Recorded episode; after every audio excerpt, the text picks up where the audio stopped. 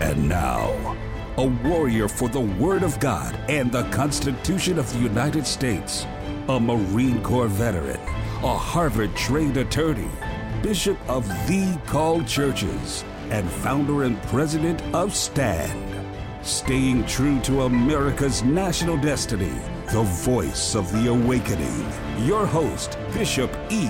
W. Jackson. And I am he. Great to be with you again today. And folks, we have got a jam packed program for you today. A lot of stuff. In fact, I'm expecting, he's been called uh, to a hearing, but I'm expecting to hear from Senator Ted Cruz during this hour uh, to follow up on his examination of Secretary Mayorkas. So we've got a lot of stuff going on today. I want to start, though, by following up with a story that I did yesterday that I hadn't seen anybody cover really when I started talking about it. There was certainly no mainstream national media cover. Uh, and that is this professor at ODU defending what he called, quote unquote, minor attracted persons.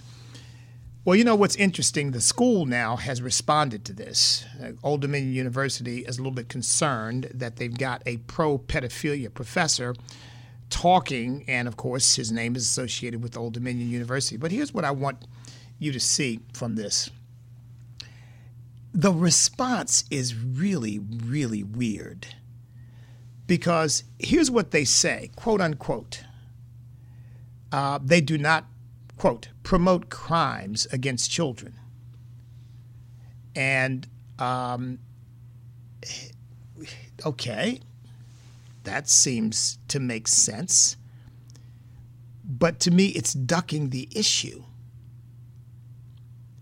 Um, here you go. Here's, here's a further explanation. They say, quote, Following recent social media activity and direct outreach to the institution, it is important to share that Old Dominion, as a caring and inclusive community, does not endorse or promote crimes against children or any form of criminal activity. But you know what I find striking about that? It begs the question. Because precisely what he's talking about is redefining what a crime against a child is. Look, folks, this is the 800 pound gorilla in the room, and when you don't see this being addressed, you know, something's up. Children are incapable of giving consent they are incapable of giving consent. See, what the, the, the, implication of this is that somehow, well, there might be a situation in which an adult takes advantage of a child sexually, in which it might not be a crime. We're against criminal activity. Any attempt to use a child in that way is criminal. But see, they don't say that. Here's what this guy said. He wants to use MAP because it's less stigmatizing than other terms like pedophile. And he says, quote, a lot of people, when they hear the term pedophile, they automatically assume it means sex offender. And that isn't true. And it leads to a lot of misconceptions about attractions toward minors. Do you see what I'm getting at? It, it, it, it feels like they're dancing around it instead of just, I mean, what Old Dominion should have said was, we absolutely categor- categorically oppose and denounce any notion that adult sexual involvement or attraction to minors is acceptable. It is not. But they went to, well, we oppose crime. Well, what does that mean? I mean, I would oppose any change in the law that would suggest an adult taking advantage of a child that way is not crime. And as I've said before, see, this is where they're going. If a child, according to these, these, these demonic leftists, if a child can give consent to his or her change of gender without parental permission, and without even parental consent or, or, or information or notice. In other words, doing this completely outside the parent's knowledge and completely without any regard or requirement that the parent be notified or give any permission, if you can do that with a child, is it a big leap where this guy, Alan Walker, is going? Here's what Old Dominion added to its statement An academic community plays a valuable role in the quest for knowledge. A vital part of this is being willing to consider scientific and other empirical data that may involve controversial issues and perspectives. Wow. I mean, folks, there's only one way you can read that. That's they're saying yeah, let's have a little discussion about this. Oh, we oppose crime, but let's have a discussion about this. We know it's a controversial issue, it's a controversial perspective. If a professor stood up and said, I believe that, that marriage is a union between one man and one woman, I believe that, that there are only two genders, male and female, they wouldn't be saying that. They'd be saying, oh, you, you, you, you, you uh, have violated uh, academic excellence and you're, you're a, you're a hater and a bigot. And, they'd be looking to fire that person. Here's a guy, they're not talking about firing this guy. They're just clarifying their position on the issue, which includes the fact that they want to be able to consider scientific and other empirical data that may involve controversial issues and perspectives. But I'll tell you what, they're not at all interested in empirical data that considers scientific or, or, or controversial issues or perspectives that appear to be or could be labeled as conservative. And then Walker says, quote, it's never okay to abuse a child. But see, no, no, no, no, no. That, that, no, uh uh-uh. uh. they are being slick with language. What they should be saying is, it's never okay to be attracted to a child sexually. It's never okay to contemplate that. It's never okay to do anything with that. See, because when they say it's never okay to abuse a child, well, what is that implying? There might be certain circumstances in which it's not abuse because the child has consented.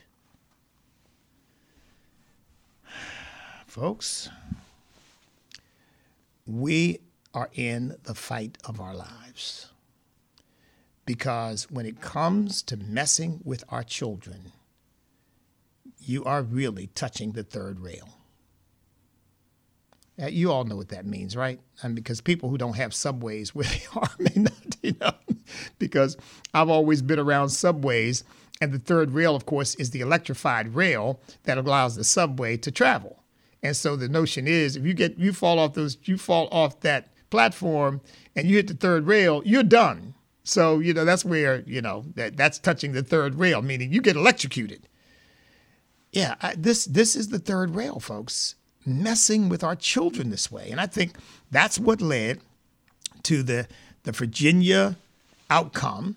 And I think that if, if conservatives, Republicans, continue to press this issue, that you don't have a right to sexualize our children, to indoctrinate our children with a bunch of racial demagoguery and hatred and division and categorizing them as oppressors and oppressed and all that. And we will not stand for it. You will not do it. It will not be permitted. We will recall you. We will vote you out of office. We will put people in there who will represent us. We, that word continues to go out rather than Ronna McDaniel. We want to meet with the LGBTQ community we want to celebrate Gay Pride Month. Yeah, that's a formula for disaster. That's snatching defeat out of the jaws of victory. Let's stick with those principles, those Judeo Christian principles that make America great. Back in a moment.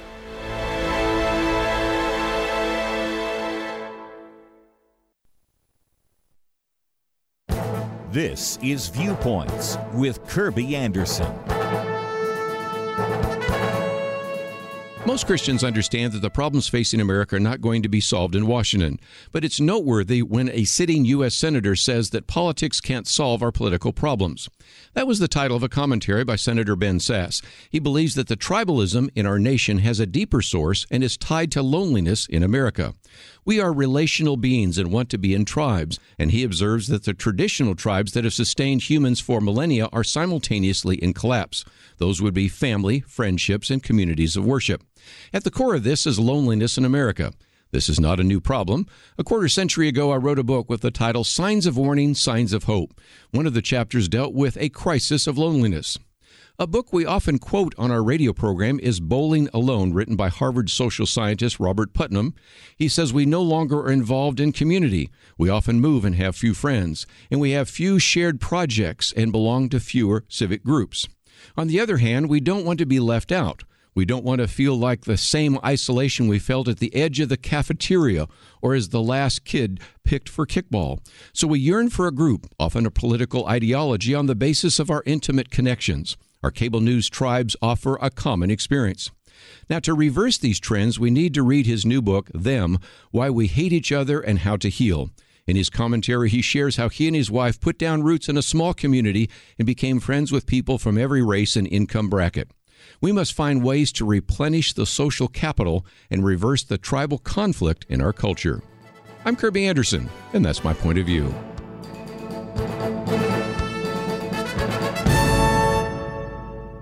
For a free copy of Kirby's booklet, A Biblical View on Critical Race Theory, go to viewpoints.info/crt.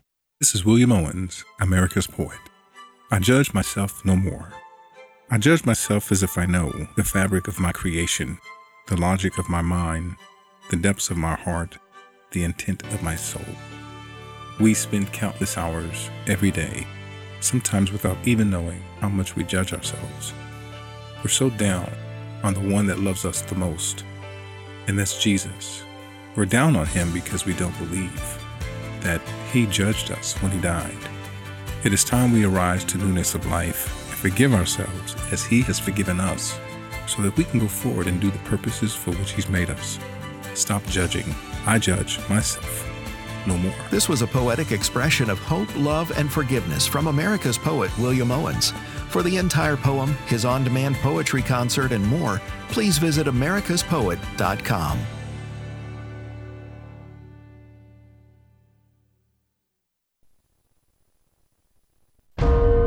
When you die, are you going to heaven or not? You can know for sure. Heaven or not. Dot net. The Awakening. The Awakening. Download and listen at your leisure with the podcast page at afr.net. Now, back to our host, Bishop E.W. Jackson.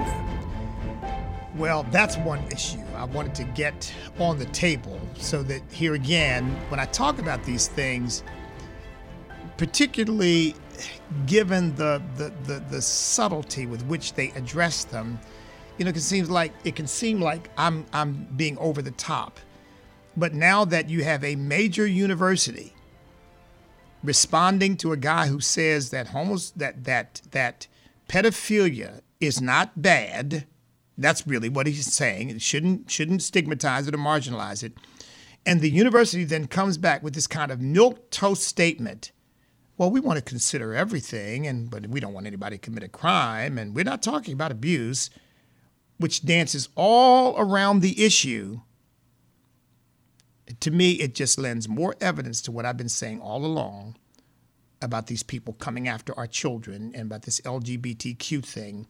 Really, that there are no limits to it. And if anybody thinks that our children are off limits to them or that they think that, think again. They don't believe that. They believe that's your antiquated Neanderthal thinking. You need to come into the modern world and and uh, and free your mind of all of those those little stupid moralistic ideas about protecting children and protecting their innocence and and stopping them from being used by predators. Oh, well, you know, that's that's all old. That's antiquated thinking, anachronistic. Come on, we, we this is the 21st century after all.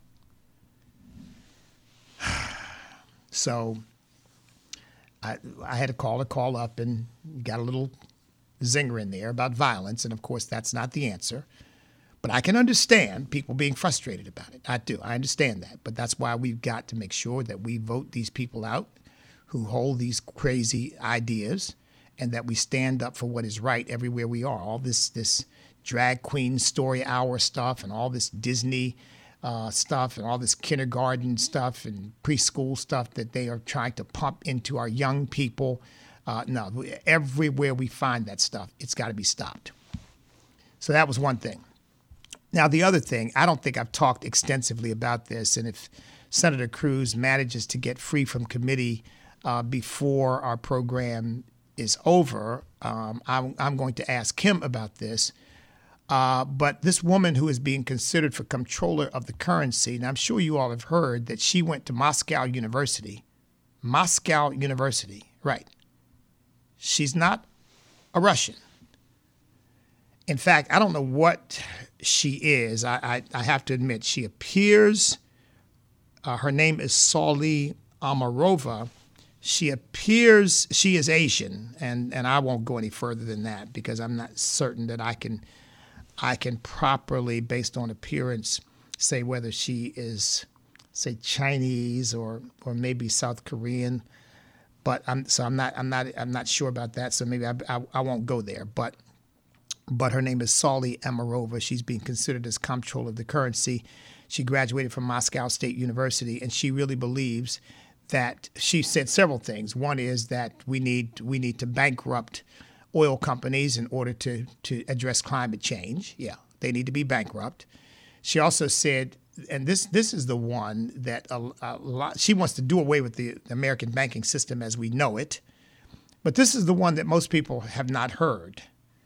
She also said that she believed that there should be no private bank accounts in private banks that all personal bank accounts should be in the Federal Reserve and that those bank accounts should be considered as on the balance sheet of the American government. I'm not making it up, folks. I mean, the woman is a socialist, clearly, a Marxist. So, because what she's really talking about is nationalizing your money. So your money would go into the Federal Reserve and the United States government would have access to your money.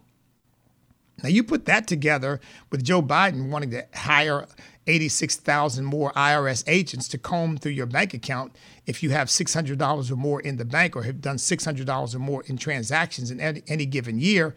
And here again, uh, their, their march toward totalitarianism is just, they are not slowing their pace even after the Virginia election. You would think they would have slowed down, but no, no, no, no, no. Because they're afraid that they will be stopped. And so they're going to do everything in their power while they can to march our country toward a socialist nation. And whoever gets in when these people are finally voted out is going to have to undo a lot of the stuff that they've done. I just have to go in and just undo it. But that's who's being considered for comptroller of the currency. And when we get, we'll get Senator Cruz on, whether it's today or not. But when we get him on, I'm going to ask him about her nomination and whether whether she will ultimately be confirmed. Because in my view, she should not be confirmed. I mean, because this woman is, I mean, she, she she should go work for Putin or well, maybe not Putin either, because Russia is no longer a communist country per se. I think it's still, it's it's it's certainly not a republic as ours is and and Putin is certainly not in any danger of being voted out of office. Let's put it that way. Um, so I don't even know whether she would fit there though, because it's not a communist country per se. Uh, so she needs to find a communist country where she can, you know, just nationalize everything. But she wants to actually nationalize your bank account. Now that really takes some chutzpah. I mean, that really takes some chutzpah to say, uh, we will put your bank account under the United States government and make your money part of the United States government's balance sheet and available to the United States government. What? Oh boy. And you know, you would think, as this information about her comes out, that Joe Biden would say, no, she's a little too radical because he's always, I'm a moderate. I'm a moderate. I'm trying to bring people together. Look, if Joe Biden is a moderate, as far as I'm concerned, Fidel Castro was a moderate. I think he has bought lock, stock, and barrel into this leftist worldview. I, I really do. And I don't, I don't even know whether he has the intellectual capability to question it anyway. And whether, and that's not that's not a slam on his age. I, I just don't know whether he ever had it. I, I think the man's probably always been an empty suit. But he got in the catbird seat as a United States Senator, and he's been riding it all the way to the bank even if the he, he, and, and, apparently now he's ready to, to, to take your money with him into the Federal Reserve. Lord have mercy on our beloved country.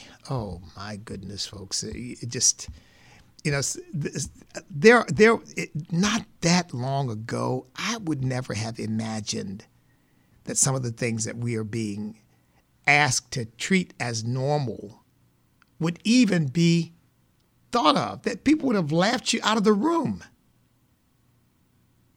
And now this is being, you know, seriously discussed. Um, so finally, to Kyle Rittenhouse. I got a couple of things I want to bring up, but to Kyle Rittenhouse.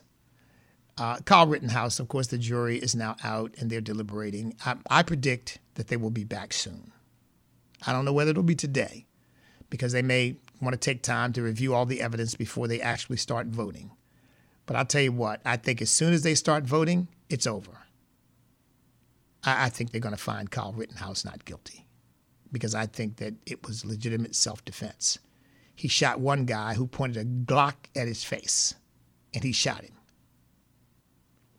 The man was hit with a skateboard, kicked by what, what they could they nicknamed this guy. I guess maybe they don't know who he is or never found him but but I, I think they call him kick jump man or something like that. But he actually leaped into the air and kicked Kyle Rittenhouse in the head.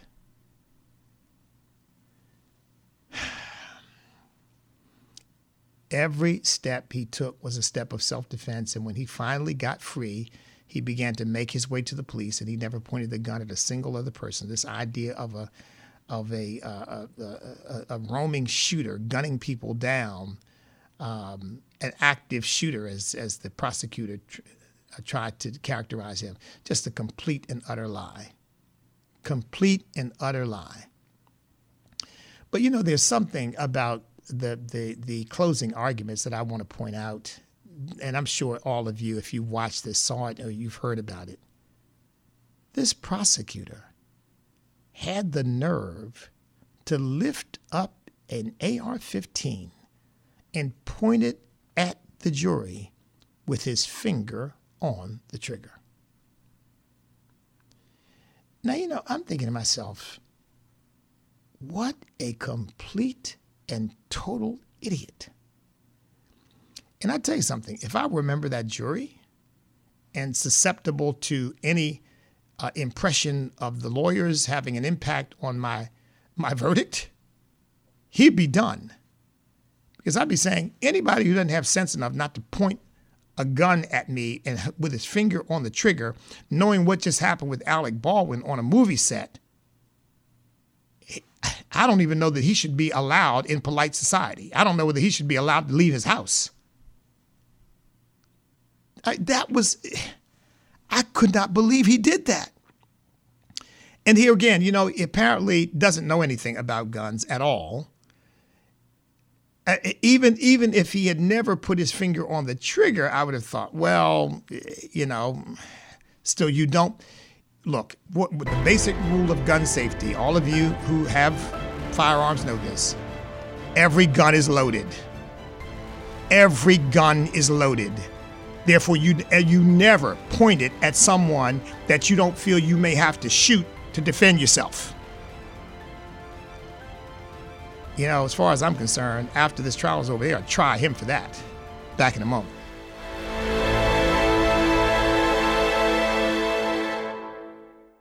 It's my turn. Here is your host for My Turn, Don Wildman. Once there was a merchant who ran a small general store in a little community out west. Considering himself a religious man, he was known far and wide as the merchant who always quoted a Bible verse when ringing up a sale. One day, a traveler passing through the little community stopped at his store. Mister, I have one of the most expensive show horses in the country out there in the trailer behind my car, but I forgot to bring a saddle to ride him with. I hope you have a saddle because this is the last store before I get to the show. Yes, sir, we stock saddles, the owner replied. Good, said the traveler. Could you show me one? Well, the merchant went to the back of the store and picked up the only saddle he had in stock. He carried it out to the stranger. How much is it? the stranger asked. Well, that saddle'll cost you twenty dollars, replied the merchant. Man, I can't put a twenty dollar saddle on that horse. Don't you have anything better than that? asked the stranger. Just a minute, and I'll check, said the merchant. He went to the back of the store, stayed a few moments, then he came out again bringing the same saddle. The stranger didn't recognize the saddle as being the one he had just looked at. This saddle is made of some of the finest material available, said the merchant. It's one of our finest saddles. How much is it? asked the stranger. Well, sir, that saddle will cost you four hundred dollars, replied the merchant. The stranger looked disappointed. Mister, that horse out there deserves the very best. Don't you have anything better? Just a moment, said the merchant. Again, the merchant went to the rear of the store. He stayed a few moments and then brought out the same saddle again. This is the finest saddle we have, he said. How much is it? asked the stranger. Mister, that saddle's going to cost you twelve hundred dollars. Good. I'll take it, the stranger said. He reached into his wallet and picked out twelve one hundred dollar bills to pay for that saddle. Then he took the saddle and left. Now, the men in the store who had witnessed the incident were anxiously waiting for the store owner to ring up the sale to see which Bible verse he would quote. They all gathered around as he headed for the register. Sam, one of them asked, What verse can you quote after a deal like that? The merchant thought for a moment, then hit the keys on the register. As the drawer came open, he quoted a paraphrase of Matthew 25 and 43. He was a stranger, and I took him in. you know, the ability to memorize Scripture is a good thing. I've read of people who have memorized the entire Bible, and I've met scores of people who could tell you the chapter and verse of numerous Scriptures, particularly those they are interested in. Personally, I'm kindly on the dullard side. I have to refer to my concordance to find a scripture. Well, the moral of the story it's one thing to memorize scripture, it's quite another thing to practice it. This has been My Turn with Don Wildman, a production of the American Family Association. The Awakening. The Awakening. Download and listen at your leisure with the podcast page at afr.net. Now, back to our host, Bishop E.W. Jackson. Well, folks, we are honored to have Senator Ted Cruz back with us. I know he's been active with hearings. Senator, welcome to The Awakening. Thanks for taking time. EW, it's great to be with you. Thank you for having me. Now, look, I saw you. I saw you questioning my Mayorkas earlier today, and I, will tell you, I could not have been prouder because you were asking the kinds of questions that I think most Americans would want to have asked and answered.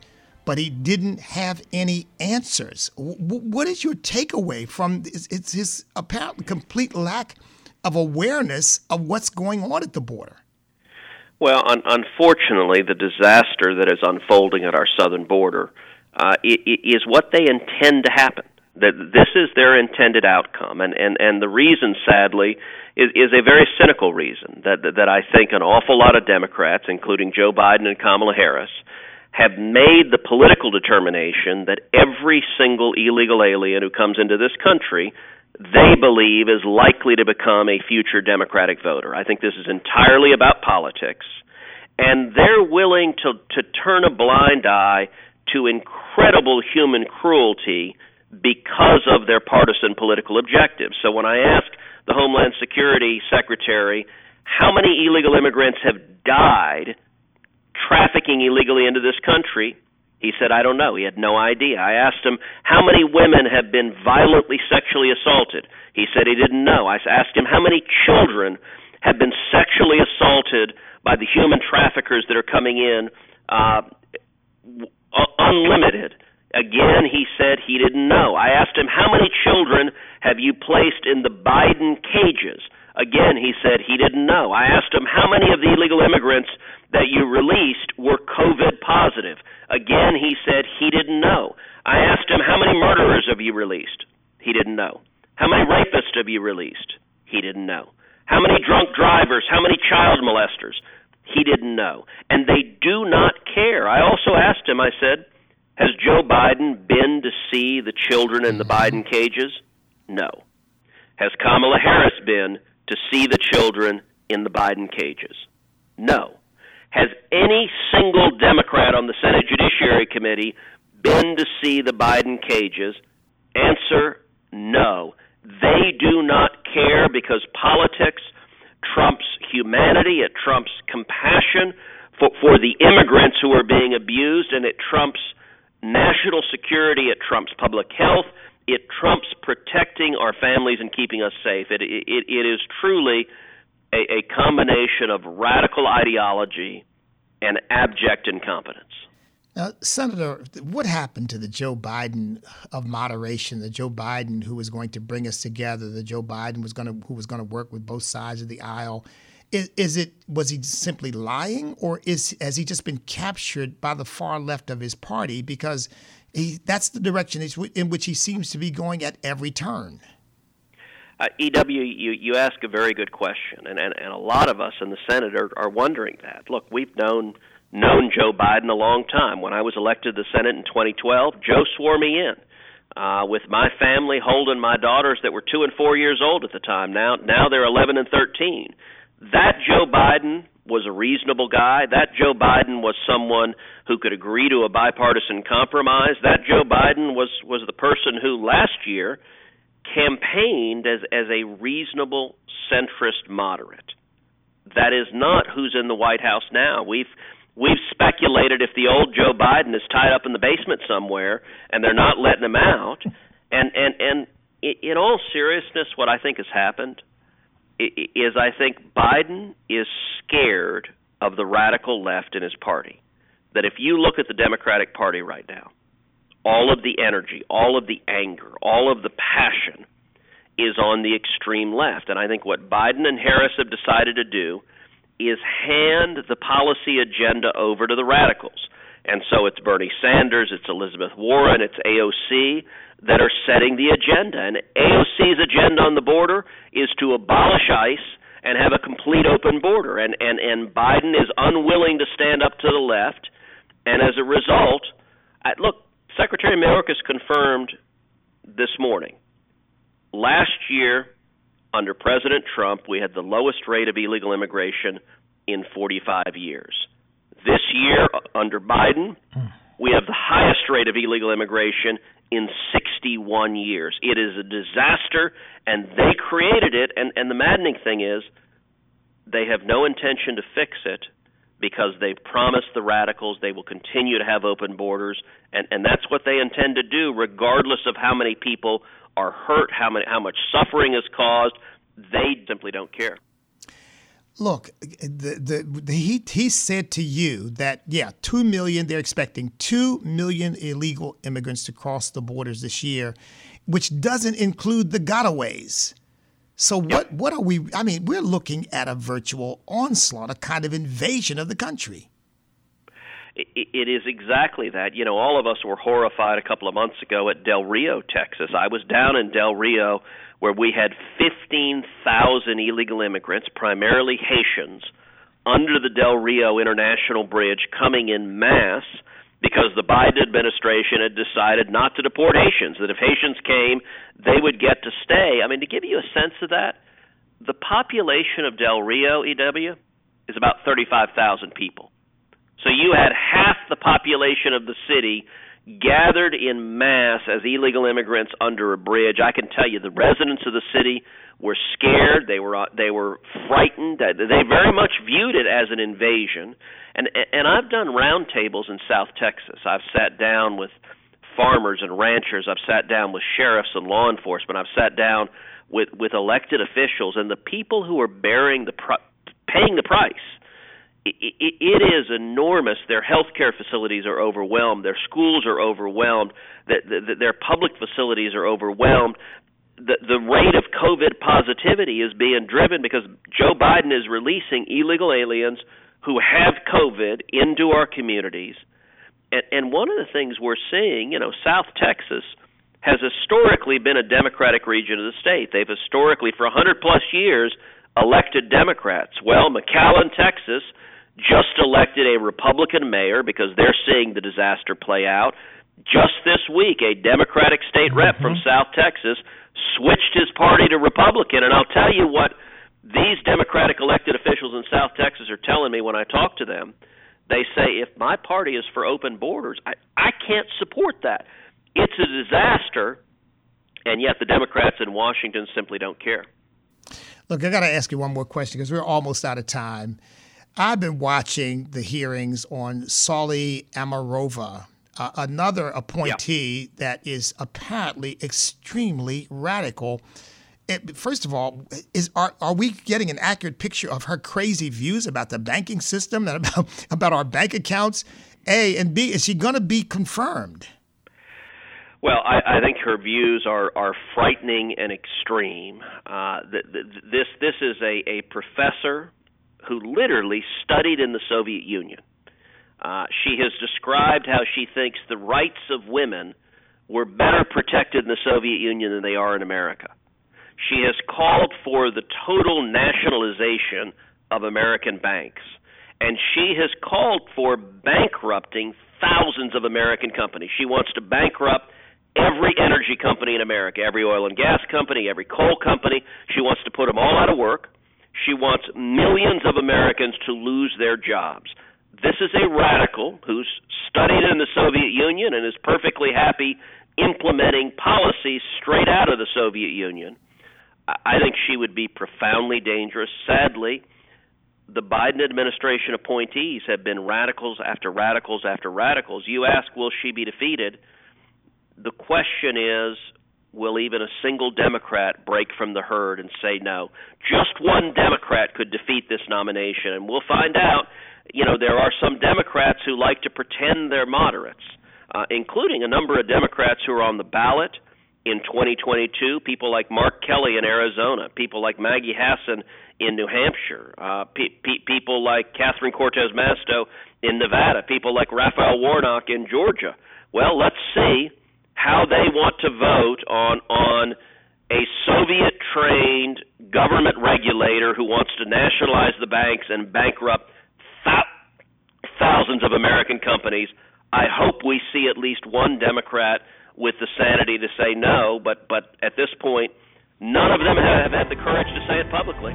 Well, Senator, thank you for your service. We know you're there, and you will be a voice for the American people, and of course for the people of Texas first and foremost. God bless you for the work that you're doing. Keep it up. God bless you. Thank you, my friend. Folks, Senator Ted Cruz, uh, I saw him this morning. He was magnificent. We'll be back in a moment.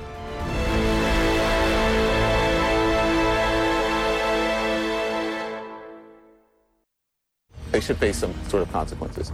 At the very least, what you put on there should be true, and if it's not true, then it should be actionable. Major social media outlets are finding ways to block the conservative evangelical viewpoint. The American Family Association will no longer be canceled. Announcing AFA Streaming, our own video streaming platform, which will allow access to all AFA video content. AFA Streaming is now available. Learn more at afa.net.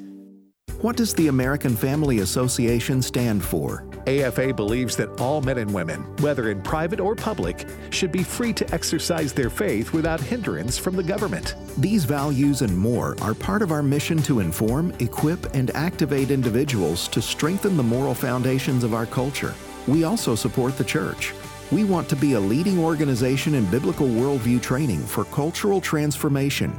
Thank you for standing with us.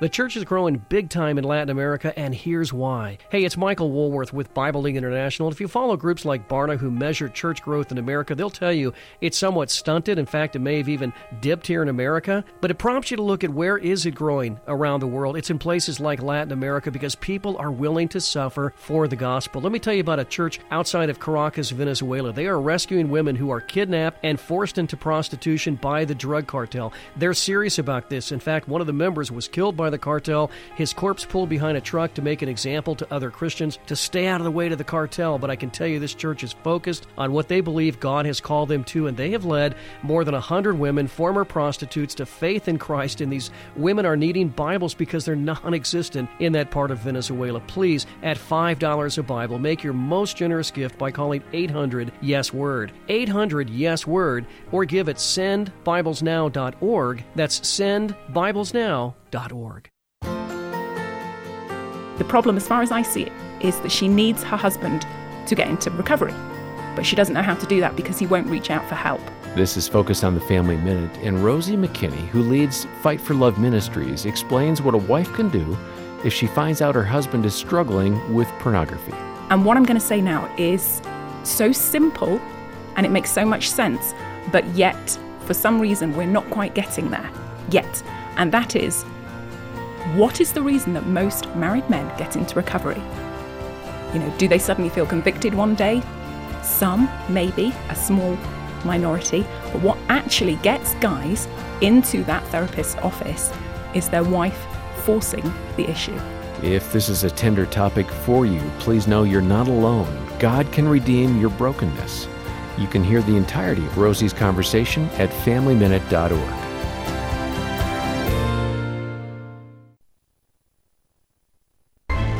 To the Awakening with Bishop E.W. Jackson on American Family Radio. We're back. Folks, I want to get some of your calls in. 888 589 8840 is the number. Um, uh, you know, I, I, was just amazed watching that hearing and watching Mayorkas basically say that he doesn't know.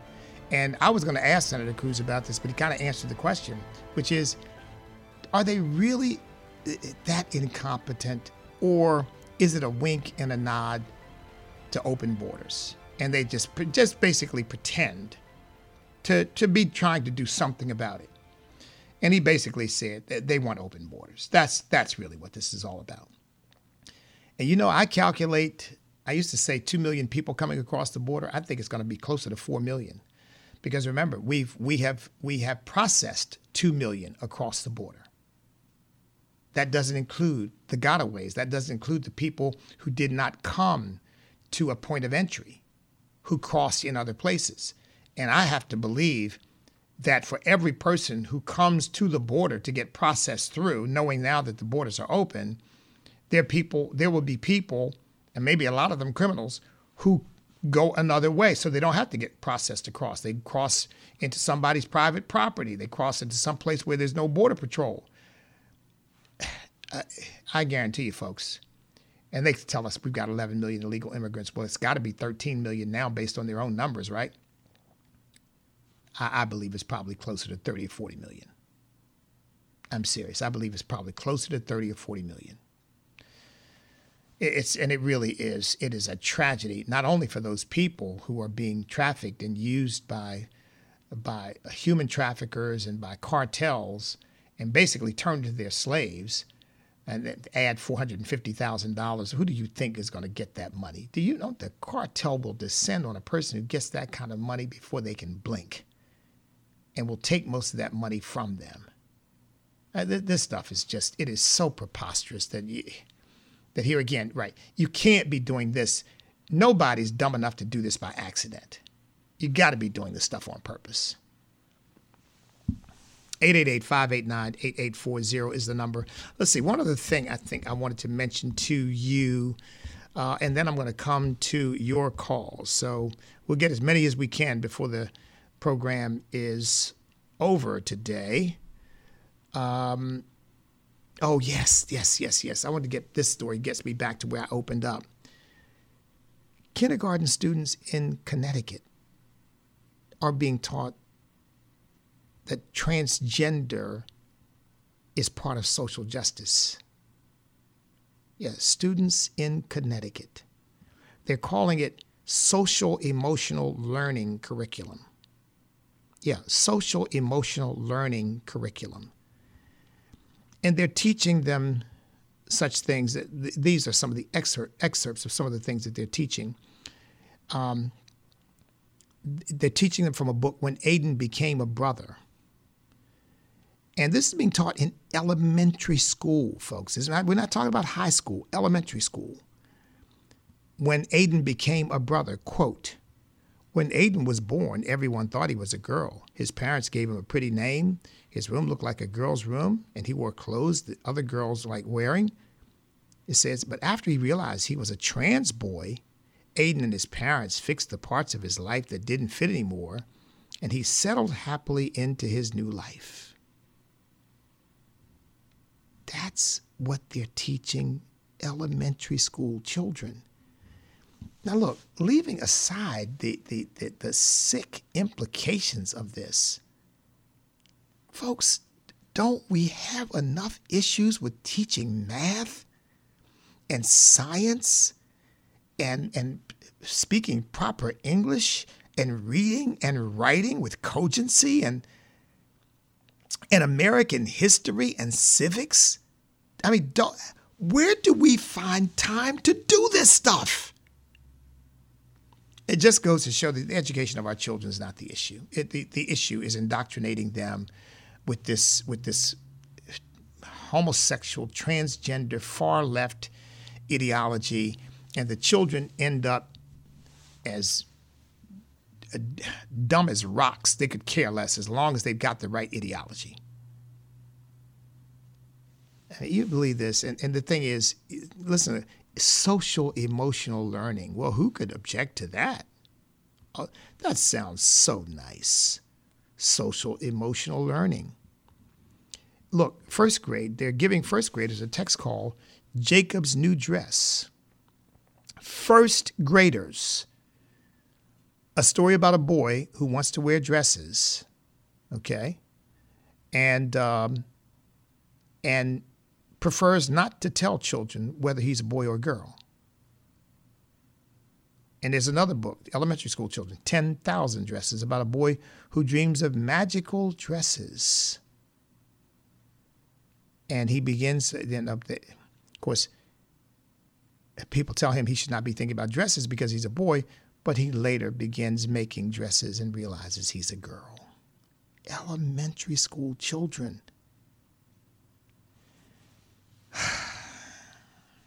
And if that's happening in Connecticut, you better believe it's happening in other places. We just happen to, to discover that it's going on in the Connecticut public school system.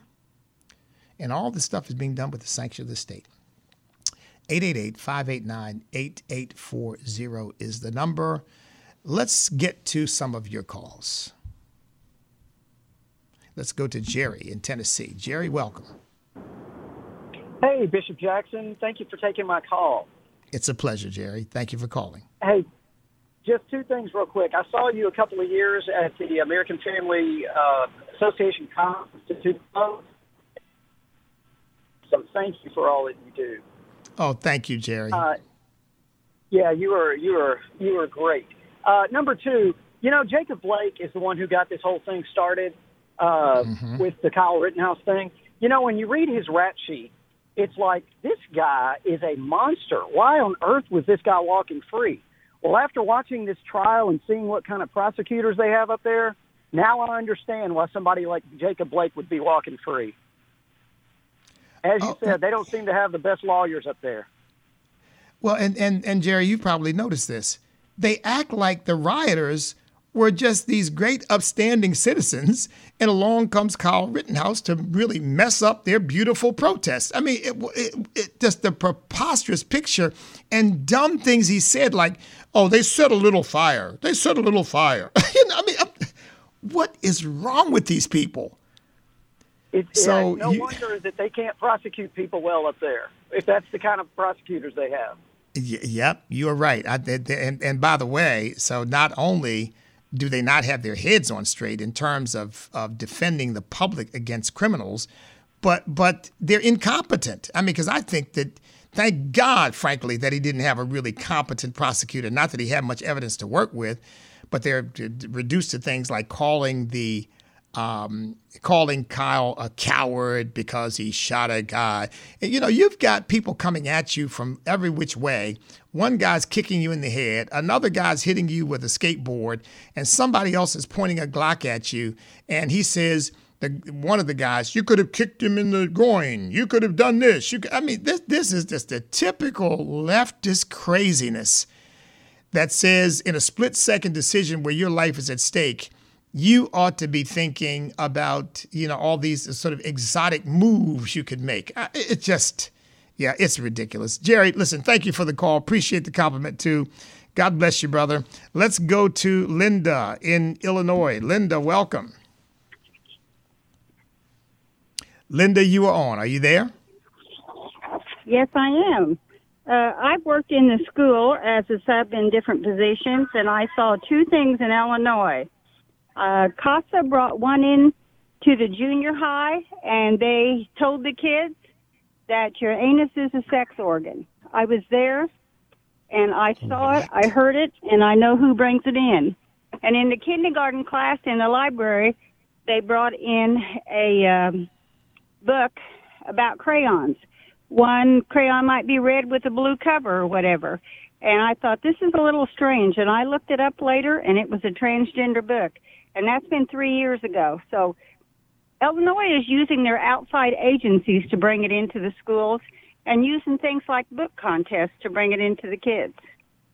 Oh my goodness! And wow, Linda, thank you for that that uh, important update because you just alerted us again.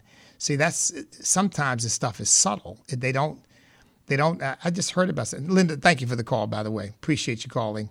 And okay, look, we're, we're gonna we're gonna save Illinois too, Linda. um, but look, folks, I just learned about something called um, Think Law. I don't know whether any of you have heard of it. Think Law. And it sounds, it's about teaching children to think critically. And I thought, well, that sounds pretty good. But a friend of mine gave it to me and said, take a look at this because there's something about it. Well, as I began to delve into it, beneath the surface, this critical race theory. But but the, the surface looked, oh, oh, yeah, teaching children to think critically. Oh, sure, we want to do that. So, folks, they're bringing in Trojan horses things that look okay, but underneath there's something very, very wrong and very insidious with it, like a crayon, one a yellow crayon with a blue cover, which is, you know, say that is is the crayon. The crayon may look blue, but it's really yellow. To, oh Lord. Let's go to Jennifer in Ohio. Jennifer, welcome. Hey, how you doing? blessed Jennifer. How are you doing? Same. But I'm calling about the border, and I have an idea. And not proposing anything violent at all. But why don't we Americans all go down to visit the border and let them know we don't want them? And these Haitians, no one seems to remember the fact that where did AIDS come from? Jennifer, uh, listen, thank you for the call. I, I, I love the idea of Americans getting actively involved. Um, I, I'm not sure how that would, would ultimately work, but I'll tell you one thing. I think activity by the American people, peaceful, protesting, and making our voices heard and making our sentiments known is always a healthy thing for our country. So I'm not calling for a great big uh, protest at the border, but if people decide that that's what they want to do, I'll tell you what, I, I would definitely support it. Folks, that's going to do it for today. God bless each and every one of you. Thank you for your prayers and support and your calls. And remember, we cannot be defeated if we will not quit because we are on God's side.